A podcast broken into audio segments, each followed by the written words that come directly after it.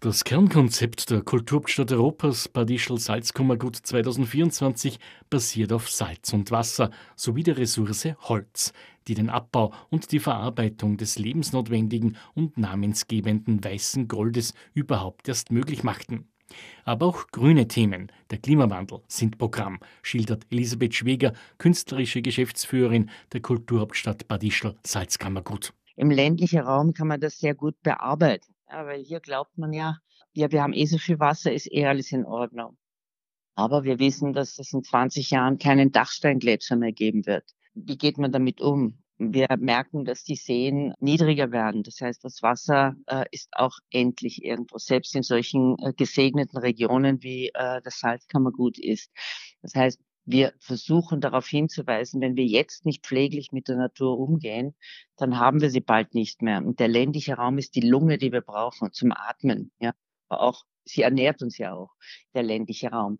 Also das heißt, wir müssen versuchen, durch Projekte, Workshops, Ausstellungen oder künstlerische Positionen darauf hinzuweisen, dass wir da an einer Grenze angelangt sind, wenn wir da nicht sozusagen Alternativen entwickeln mit der Natur so umzugehen, dass wir sie morgen auch noch haben. Das heißt natürlich können wir den, den, Verkehr von der Straße wegnehmen, können wir so bauen, dass wir nicht den Boden versiegeln, sondern dass wir mit Materialien bauen, die atmungsaktiv sind, ja, also auch wieder auf alte Methoden wieder zurückzugreifen. Wir machen Workshops mit Gips, mit Steinen, mit Leben, weil das alles Möglichkeiten sind, wie man auch bauen kann, ohne jetzt Beton zu benutzen, ja. Das sind quasi Projekte, die wir ganz viel machen. Jetzt gibt es diese Open Water Dialogues, wo wir einfach darüber reden, wie gehen wir mit dem Wasser um und was müssen wir machen, damit uns das nicht abhanden kommt. Auf der Flucht vor dem Klima, Migration aus klimatischen Gründen, steht am 15. März in Bad Ischl auf dem Programm.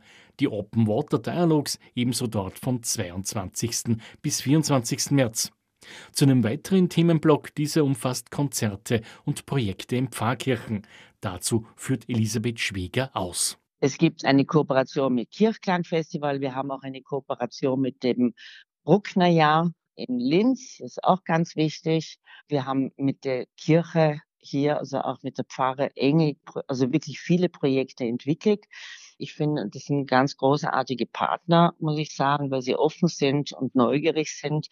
Und es natürlich auch darum geht zu schauen, wie dieser Kirchenraum auch ein Ort der Begegnung ist, äh, nicht nur im Gebet, sondern eben auch im, im künstlerischen Austausch. Da spricht man auch miteinander.